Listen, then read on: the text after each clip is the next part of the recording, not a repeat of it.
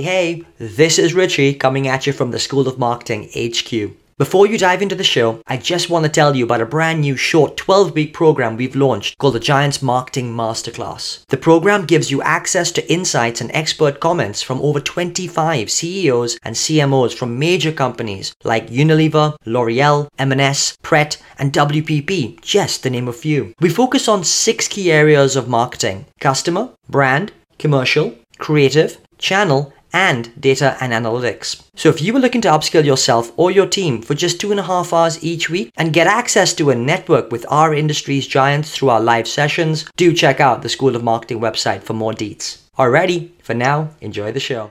Welcome everybody to yet another brilliant episode of the Places We'll Go show. And today we've got I'd say somebody I've known for quite a while, David James. I met David in 2014, and I have to confess, another Marketing Academy Fellowship alumni peer. And so great to have you on the show, David. Yeah, brilliant. Thanks so much for having us, Mark. Lovely to see you and Richie in person. Yeah, well, we know that you've listened to a few of the shows, so this is you're, you're the other side of the of the fence today. Um, so as I said, I've known, known David for a few years. D- David is Chief Marketing and Corporate Affairs Officer for Hargreaves Lansdown, has been for about three years. Um, but before that, has had quite an illustrious marketing career, as you'd expect for people who have come on who come on the show. He was commercial and marketing director at Vodafone for three years, and before that, marketing director at BT for about five years. So lots of heavyweight senior experience. But actually, David started his career as a financial advisor. Uh, and when I did approach David about this, he very humbly said, "Would would my story be interesting?" Enough, which is actually, in, in all honesty, a few guests say, um, because we do like to have people who sort of, you know, fairly grounded, um, but nonetheless successful. My answer was unequivocally yes, because actually, David, you've achieved some amazing things, but very much not in a flashy or braggy way, which is particularly endearing. Uh, and of course, we all know for you, it hasn't, and for all our guests, it hasn't been perfect. You've had to work hard to create a lot of your own opportunities and so we'll go all the way back to sort of what's made you who you are and how you've been successful. So I think we're in for a thriller. And so without further ado, I'll hand over to Richie to get us started. Awesome. There we go. I've used your words, David. Um, but it, it's just absolutely brilliant to have you on the show this morning. Um, I'm going to get right in there, to be honest with you, and, and just going to pick up on what Mark said. How on earth do you go from financial advisor to chief marketing officer? I mean, how does that happen? Yeah, that was gosh, that's a long that's a long story, isn't it, Richie? So kind of um I guess I, I didn't start as a financial advisor. I, I kind of um uh I was actually I was listening actually to Annette King, and I think I'm probably I'm quite good friends with Annette, and I'm probably about a similar age. And she was talking about how she entered from university into the graduate market in like a really um, bad market, and um, the milk round wasn't very um, popular at that time. Um, but I was ma- I managed to successfully get onto one of the very few graduate places that were available at the time with NatWest. Um, I think there were 10,000 applicants for 100 jobs or something. Um, feel very fortunate to have kind of got that uh, one of those one of those kind of early grad career jobs. Um, I was on the grad program for it was a two year program, and I broke off it after about a year and a half because I thought it was a bit slow.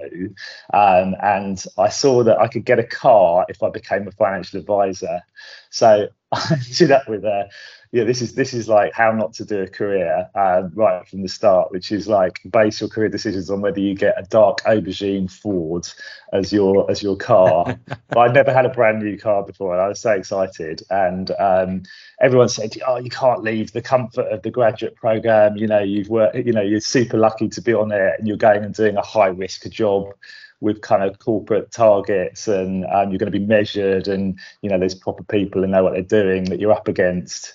But for me it felt like a, a bit of a challenge. So um, I, I, leaped into that one. So um, that was the sort of springboard. And, and actually um, getting into marketing i did a marketing degree um, uh, so I, have had a marketing a bit in my blood. But um, I came to the end of my financial advisor career, um, and I'd been pretty successful at it, and hence um, NatWest gave me a few opportunities for interviews, and I, I went and did a, did three interviews in London with different um, leaders, and and ended up liking this one in, in marketing the best. And I and I ended up very quickly in the student and graduate marketing world. So I was out there doing cash incentives at universities and things like that to try and bring in the graduate the students and then nurture them through graduates into like full time banking. So um, that was that was the sort of springboard into marketing, and then I guess like there's a long wiggly path as mark describes between um, there and and here today. But that, that's the sort of exact summary of it. So, so the um, I love that. It was just too slow. Because a lot of often graduate schemes are pretty fast paced, and I think it talks to the fact that you do like a challenge, um, and are prepared to take a bit of risk. So is that is that sort of quite natural to you to be able to jump into the risky situations? Yeah, I think it's one of my top tips, particularly when you're younger and you you haven't got quite so much responsibility. Um, uh, what what is there to lose? Um, so uh, yeah, I kind of like. I, I think you've got to be brave in in some of the early decisions you make in your career. Um, it gets you know the th- the important lesson is it gets harder to make brave decisions the um, older and more senior you get. Um, you know you get lots of um, you get you get to some degree kind of um, lulled into a lifestyle. You've got and you've got families to support, and you have incentive options and things like that, which mature in many years' time. So it's kind of it's actually take you take your risks earlier, I would say, to springboard your career into the future. Um, what a what a great piece of advice. Um, it's so easy to get comfortable and have expectations and responsibility. So um, served served you well, you have to say in the in the round. Sorry, Richie, back to you. Got a, you know, it's interesting, uh, and and I I wholeheartedly agree with that advice. But I also wonder, and I I I'm in a position where all of us are really, where we get to speak to friends in in sort of more senior positions, and I think there is certainly a sense of they wish either they had done, or the thought that they would like to be slightly more risk taking in today's context and yet like you say the golden handcuffs exists and and they've got a they've got other responsibilities to um to think about as well. So i guess i would just ask you know is there and how is there a way that perhaps even later in your career can you still maintain that sense of enthusiasm for risk?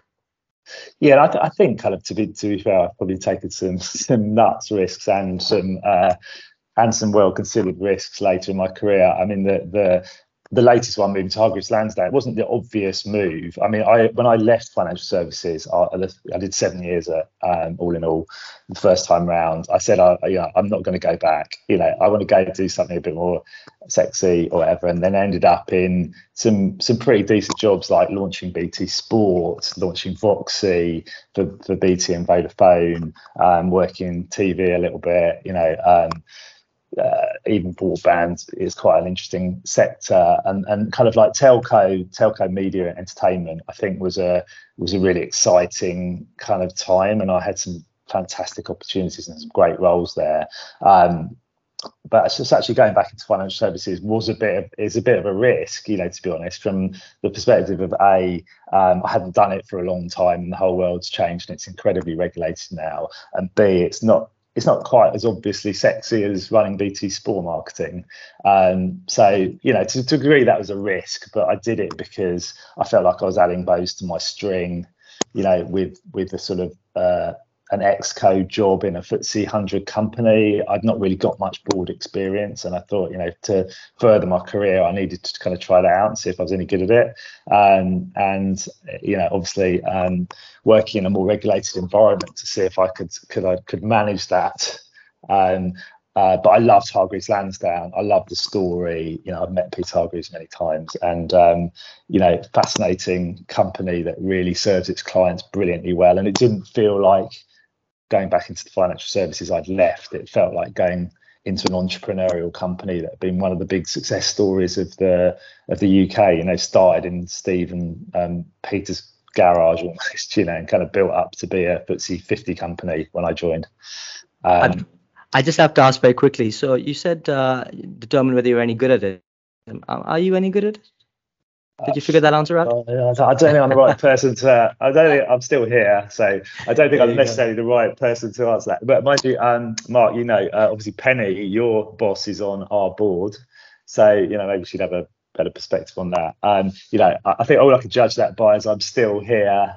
Um, and um, you know I've got really good relationships with um, the non-execs and um, my boss Chris Hill, who's the CEO, and um, so I do my I do my best. I think I talk a little bit too much sometimes, and that's one of my that's one of my lessons is you know kind of succinct communications to the board because it, it's not like with the CEO where I got like a very deep, you know, I had long sessions. We understand each other very well. You know, when you're with the board, you're in there for a short periods of time.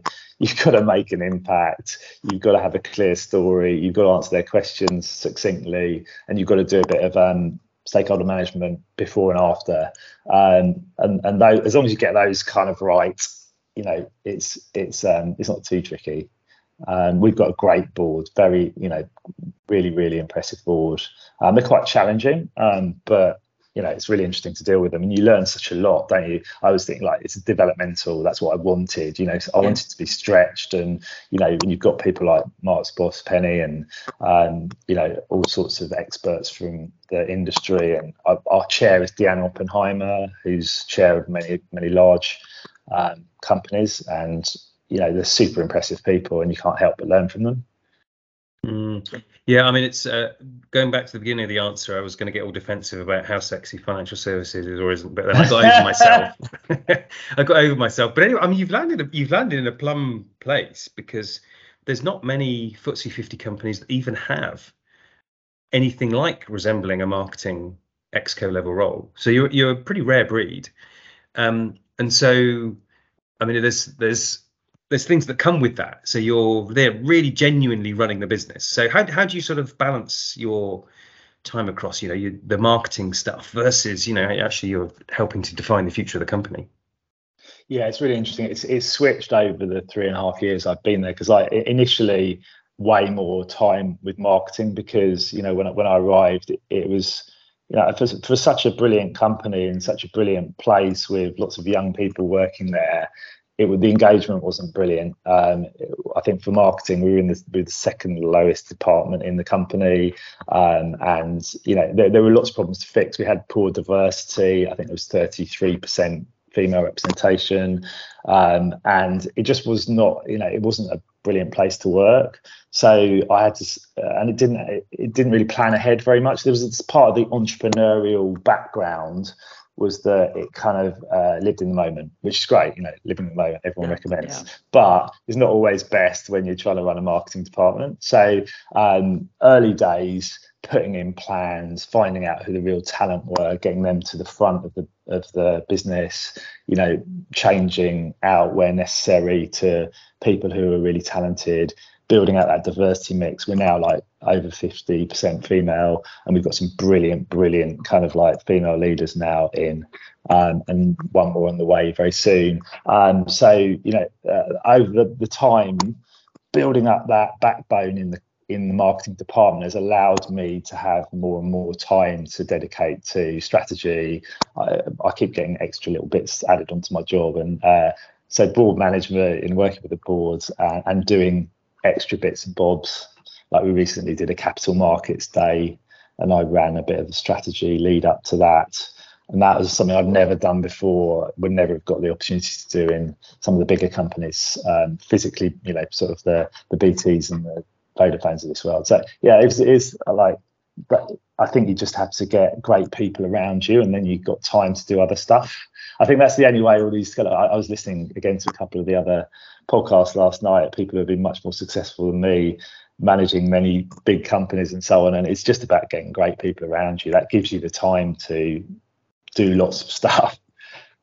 David, it, it, it's it's admirable the way that you talk about yourself in the sense of how humble you are. I mean, quite honestly, there's there's not many people have come on in your position in, in, in onto the show before as well. So we're grateful to have you. Um, I wanna I wanna and, and, and also just to say what a great what a great um, sort of transformation you've you've been on in the last couple of years eh, across the department as well. Um, that's no easy feat by any stretch of the imagination. Um, I want to take you back a little bit because you did say that of the X number of thousand people um, who applied for that graduate program in NatWest, you were one of the lucky ones, and that's yeah.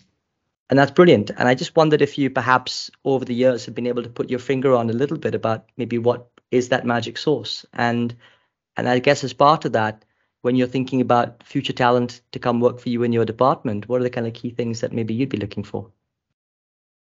Yeah, it's really interesting. Kind of, there's sort of, I was a little bit surprised I, I got into that program, so I'm not sure I've got the the answer to that. But you know, quite a few notable people on that program. So my wife um, was one who also got into it, as was my next door neighbour, a bit name dropping, but my next door neighbour at the moment, um, Alison Rose, uh, who's now the group CEO of um, NatWest. So she started in the same graduate intake as me. Um, so wow. if there's anything that need, you need for being humbling is living next door to someone who um, has been enormously more successful than you. Um, so uh, she lived the dream that we will we will kind of um, uh, pitched, which is you could be CEO one day if you join this program. Um, so uh, yeah, so Rich, just just repeat the question. I was kind of um, got carried away with their graduate program story. well, I'll say what a, what a, what a wonderful neighbour to have. Quite frankly, do you do you go up to her and ask her for tips or anything? But but no, but, it's mainly it's mainly about kind of like her garden, the blowing leaves over into my garden. But uh, yeah, brilliant. Now I was just I was just sort of wondering around. Perhaps what do you think? Um, kind of got you into that position? Maybe what are the characteristics or things that you brought to the table which which enabled you oh, to get yeah, on yeah. and then and then perhaps translating that into when you're recruiting now for young talent what are the kind of things you look for so so sort of um i i think um i i was I, I, I think one of my big tips as always is be really good at one thing and like sort of really build that skill. Get rid of your face i went on this training um, it's called the extraordinary leader and it was all about um, building out your your your main strength and getting rid of your fatal flaw and that's all you really need to do to become really successful and people are only famous for one thing. So i've always been pretty innovative by nature. Um, I'm, a, I'm an inventor on the side and i've got some quite successful in, you know inventions. Um, but kind of like I was always very creative, um, less creative than my siblings, by the way. Some of them are like artists and stuff like that. So, um, but kind of pretty creative at, at, at, heart. And I think I probably brought a bit of a different story to um, something like that that milk round where you know I was able to kind of combine that. I did a you know a, a marketing and maths degree basically, which is quite unusual for a creative guy, I suppose.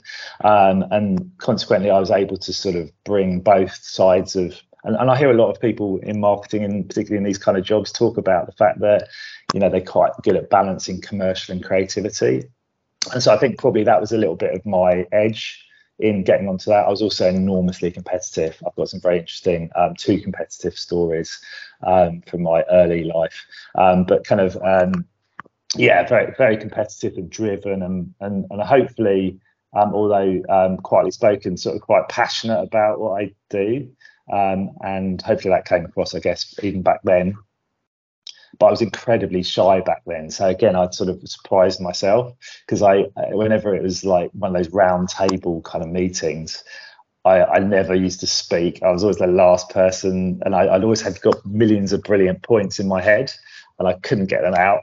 Uh, and I was like, damn, I should have got those brilliant points out. Everyone else is like up there jumping around, um, but I forced myself in that milk round interview to go to the board and like take the boards because I'd given been given that as a tip uh, for someone who's like you know a bit shy in terms of how do you create a presence, create a role. So I gave myself a role which was basically in in, in end you end up like looking a bit like the leader if you're up at the board. Um, so yeah, that that probably like was that. a bit of a technique. Good, good tip. Now um we need to go a little bit deeper on the inventiveness and the competitiveness. Let's start with the inventiveness. So you've got some successful invention. I didn't know anything about this at all. So what what what's your invention streak? Tell us about that. So yeah, I've got I've probably hundred or so ideas in a in a in a folder somewhere, but some of them have seen the light of day. And the one that's been most successful is called the Jet Rest. It's a travel pillow, um, and it's one of the best-selling travel pillows in the world actually. And um, it's been selling for 20 years now, I think roughly.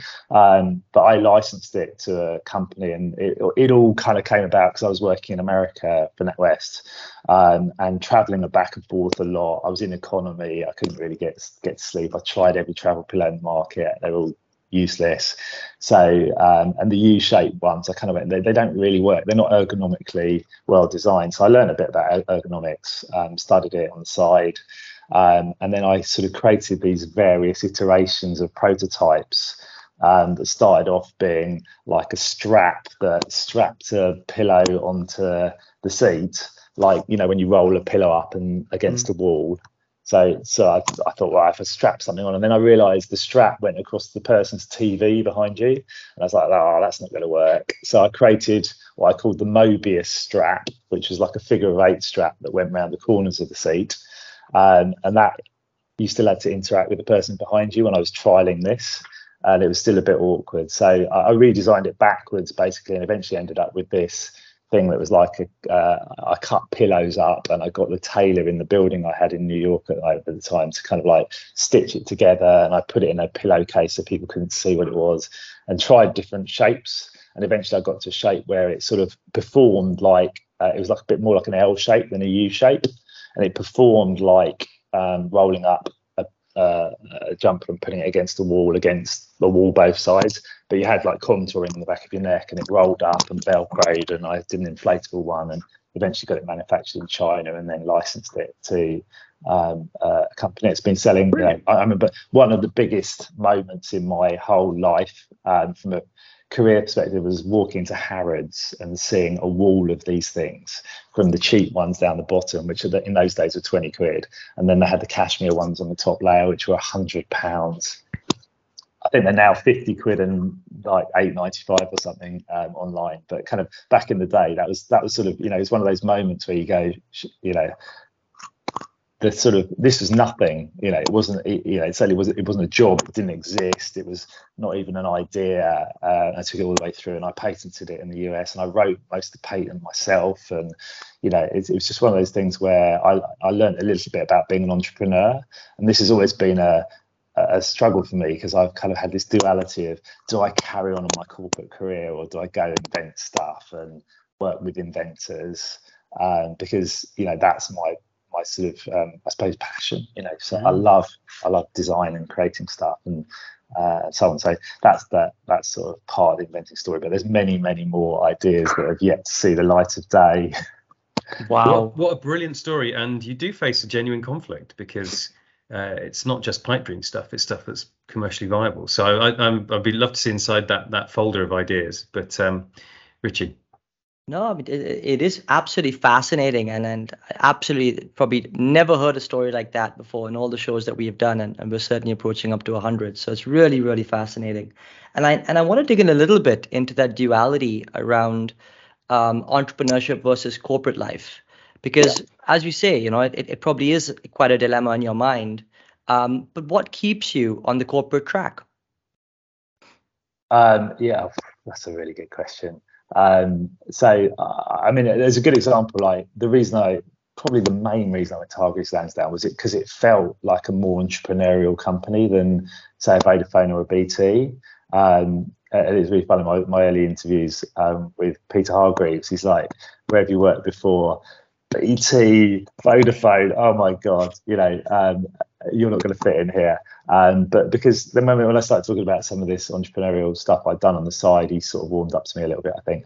Um, but but that was it. It's you know it was an entrepreneur, and it still is. It's still got an entrepreneurial thread that runs through it. It's obviously got my, massive now, but it's still got that like client client's obsession at the heart of what it does, and it's also got this. Um, you know entrepreneur, entrepreneurial nature and trying to keep that as the company scales i think is a really interesting challenge um, Vodafone is a really entrepreneurial company. One day it was a very big corporate now, um, and it's it hasn't you know has it kept any of that entrepreneurial edge? I don't know. It, it doesn't feel like it so much. Whereas HL does still um, have a entrepreneurial edge, and entrepreneurialism is valued, and and so on. Brilliant. Um, so the the other thing you mentioned was about competitiveness. So there's you can see that there's a sort of steely determination to get things done, but in a very sort of humble way. If we go all the way back, what are some of the events that shaped you into the person that you've become? Yeah, I'll say I kind of um, I, I was a council house kid, and it's really interesting. I thought I always thought, oh, that's an interesting story. I was a council house kid, and I've done all right. And um, but then I've listened to a lot of the podcasts. It's quite a lot of the people who've been on, and they've gone, oh, I, started in a working class background. Um, you interviewed Simon uh, recently, who we both know quite well, Mark. And um, I never heard that story about his dad and things like that, and how you know um, he was there when the they came to repossess stuff into his house as a kid. And I'm going like, actually, my, my story is probably that interesting. But I was a I was a council house kid, and um, I uh, didn't really have much as a kid, but I had lots of ambition, and I was very competitive. And I, for some reason, I was I was pretty decent at sport and things like that. So um, that drove my passion, and I kind of um, but I was overly competitive as a kid. Um, and that manifested in my tennis career, which was um, I, I, played a little bit of uh, you know sort of small county level tennis when I was a kid, and my parents used to come and watch me. And I was I, I was alright when I was winning, but when I was losing, my competitive edge turned dark. And I was with a white tie. I was at a competition, and I was up against this person for the first time. They rocked up and they were sponsored and they had like all these rackets in a bag. And I had my sort of wooden tennis racket I'd bought myself. Um, and they had these carbon fiber Prince tennis rackets. And anyway, this this chap demolished me basically. Um, and I wasn't very happy about it. So I threw my one wooden tennis racket over the small crowd there was there into the car park. And my parents walked up, got up basically and left me there. And I had to find my own way home. So that was where competitive edge went a bit far. Um, so I've learned over the years how to kind of like temper my um, my competitive nature um, to be something that's a bit more constructive. Um, but yeah, so it's always been it's always been there. I'm still I'm still pretty competitive um, today, but hopefully in a bit more of a managed style. Well, I think sometimes it's it's good to be you know a little to have that sort of oomph about about you. Um, David, just be conscious. Your your microphone's ruffling against your t-shirt, and I oh, think that's what's sorry. causing a bit of friction. That's fine. Um, so I want to I want to talk a little bit about that because uh, particularly the the you created a great visualization in my mind when you talk about a wooden tennis racket versus the you know the all singing all dancing one one of your competitors and I mean, how how do people deal with that? Because often, you know, we are found in David versus Goliath situations, and how would you then, and you know, particularly even in your entrepreneurial endeavors and inventions, it'd probably be a similar ilk, you know, where you talked about even the tailor in the in in your in your building and cutting things up and then sewing it together. Um, how do you then? How are you able to kind of take a position like that and still win? Do you have any thoughts around that? Yeah, so obviously that day I didn't. So um, the uh, so I just I just uh, got the bus home. Um, but like since then, I, I, think that my best like David Goliath story is not quite David Goliath because it was uh, it was BT Sport uh, and it was obviously backed by BT, which is uh, you know when I ran it had the third largest marketing budget in the UK. However, kind of like when we went into sport, we were kind of like the um, David against Sky's Goliath um, in sport, and there've been some very well documented failures preceding it in terms of people taking on Sky, including BT. There was the first version of BT Sport that was launched when there was some regulation that enabled us to you know sort of retail Sky Sports channels to our clients, and Sky basically just unravels our proposition in public in the media. And I, I, was in the team at the time but i wasn't the marketing director um, but saw it all happening. And then the, the, the, second thing was espn had had like just I mean, and ESPN's an amazing brand, sports brand around the world, you know, and kind of they'd failed to um, basically dent Sky on on the UK sport market, um, and so it was like, you know, we felt like definitely we were up against um, Goliath when we were trying to launch BT Sport. But I learned so much about um, what the Sky tactics were um, when we we kind of basically lost the first time round. Even though you know I was marketing director at the time we launched BT Sport and was was sort of had the hands on the wheels and so on, but we uh, we knew they were going to come up really hard against us in the marketing and try and unravel our proposition. So the big innovation we did was we started advertising BT Sport like um, probably six weeks before the season started, and I know that was a big strategic decision internally, and I had to fight for that one. Um, but because we did that, we'd established the brand, uh, and because everyone went, "Why would you? Why would you do that? Like no one's buying." Sport at this time. You know, it's in in mid season, in between the seasons or whatever. Um, but it was like, well, let's it's a chance to establish the brand in that gap um, before Sky got to unravel our proposition, and that's exactly what happened. You know, we got wow. six six weeks of clear air marketing. We landed the proposition amongst target audience. We got eighty percent awareness. Um, of the proposition in that really short period of time, and that was that was a David and Goliath story, and the, the sort of the rest is history. I mean, we overtook Sky in terms of overall subscribers, including pubs and clubs. You know, within I think a a year or so, um, and uh, yeah, so that was that was one of the that's my best example. But it felt like you know we did we were able to win by employing kind of learnings and understanding about what had gone before us, um, and applying some intelligent sort of slightly sort of um, uh, counterintuitive tactics I suppose, to to get to get land it, and having a brilliant proposition and loads of brilliant people behind it. Yeah, um, again, that sort of yin yang of understanding where creativity and commerciality meet.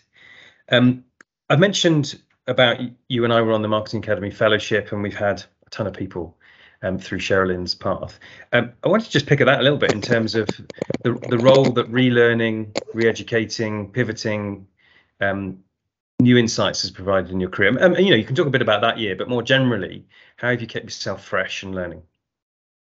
Yeah, that was really interesting. I, I, I mean, I loved that time with the academy and like you know meeting all of you guys and girls on on that is you can't help but learn loads and loads about different industries, different challenges. One thing that was interesting though was kind of from a Myers Briggs perspective, quite a lot of the people in that group were very similar.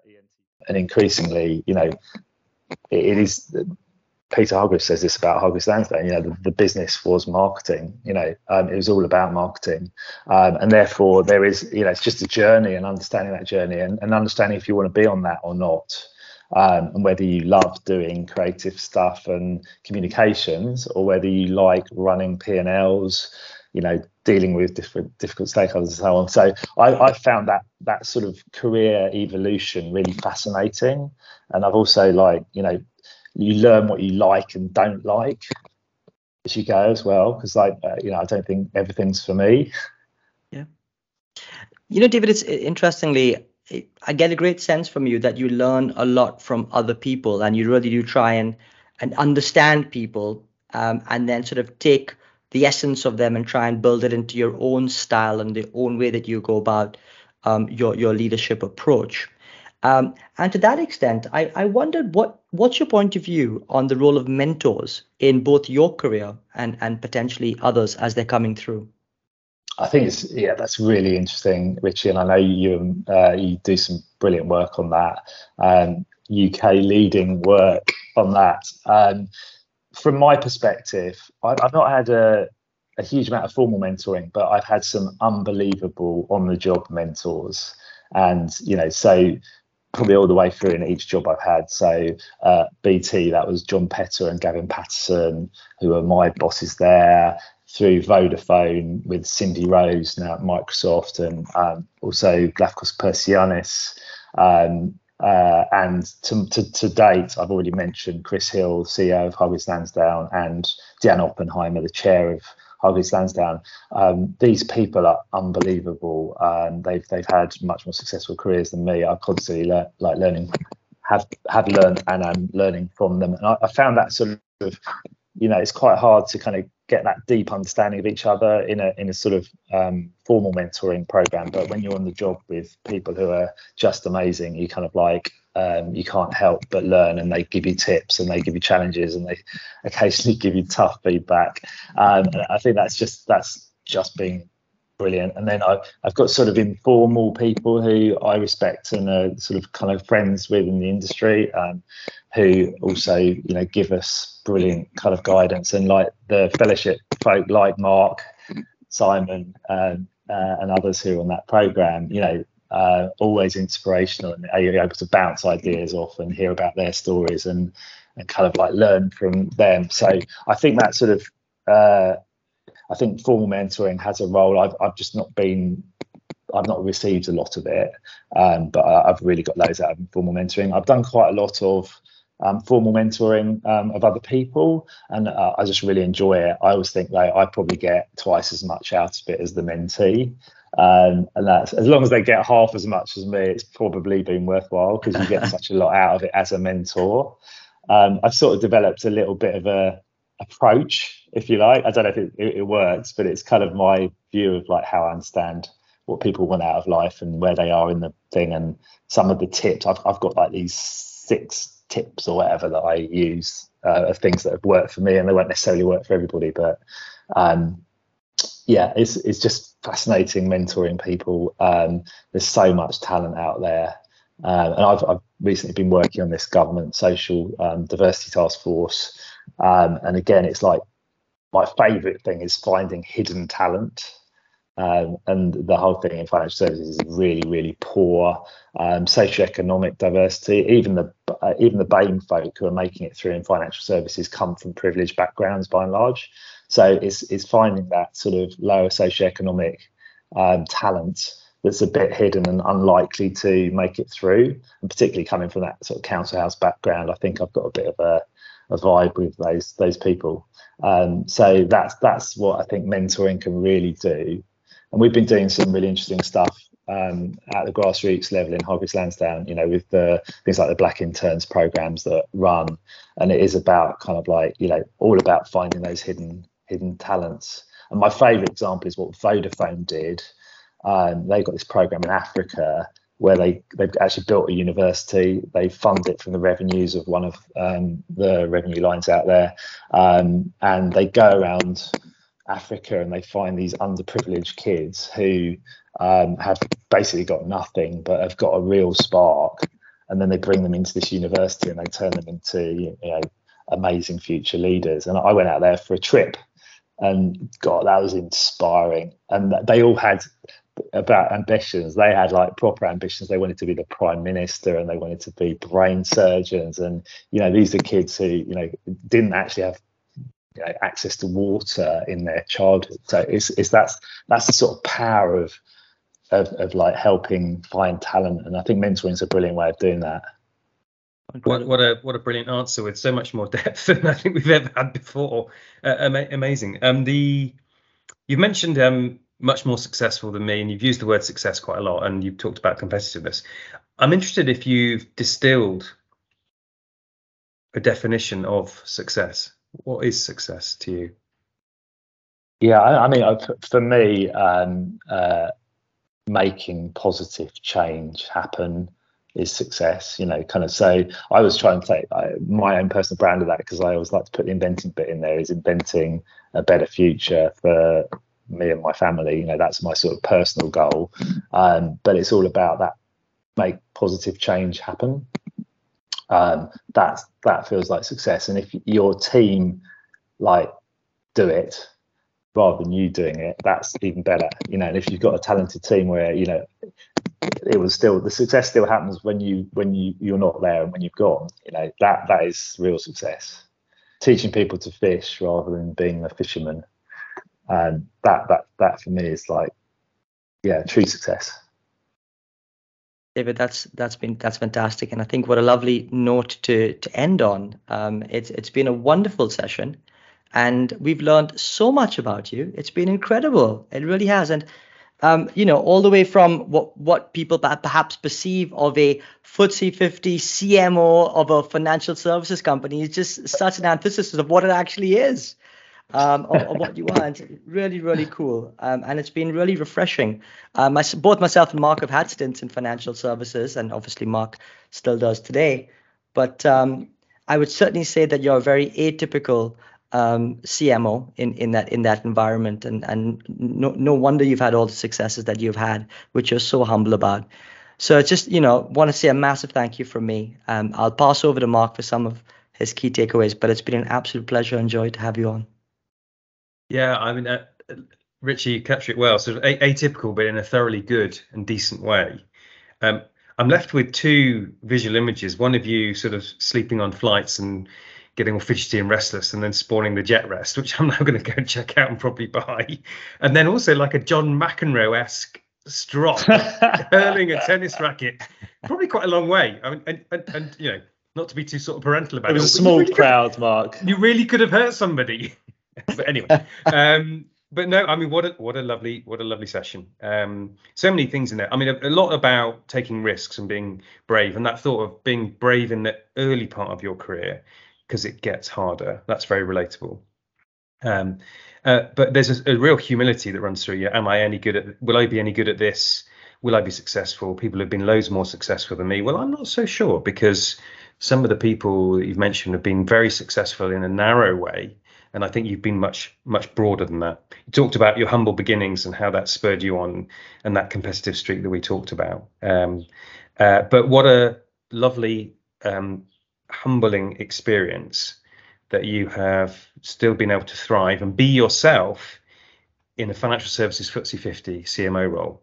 Um, as I said before, it's a rare breed, uh, and on the face of it, you've you've nailed it. And I'm really interested. We, have run out of time. I'm really interested about where where does this go for you in the future, and maybe that's a subsequent chat. But for now, thank you, David. It's been a brilliant interview. Thank you, and for giving your time. Uh, thanks so much for having us. Great to uh, finally see you in person, Richie. And like, I'm a, a, massive fan of the show, as you know. And you know, as you say, I counted like you are definitely close to 100 of these and that's massively inspiring and um, there's so many great stories in there. And thanks so much for having me on the show. As i say I d- I don't know that i deserve to be on it but kind of um, it's been great to spend some time with you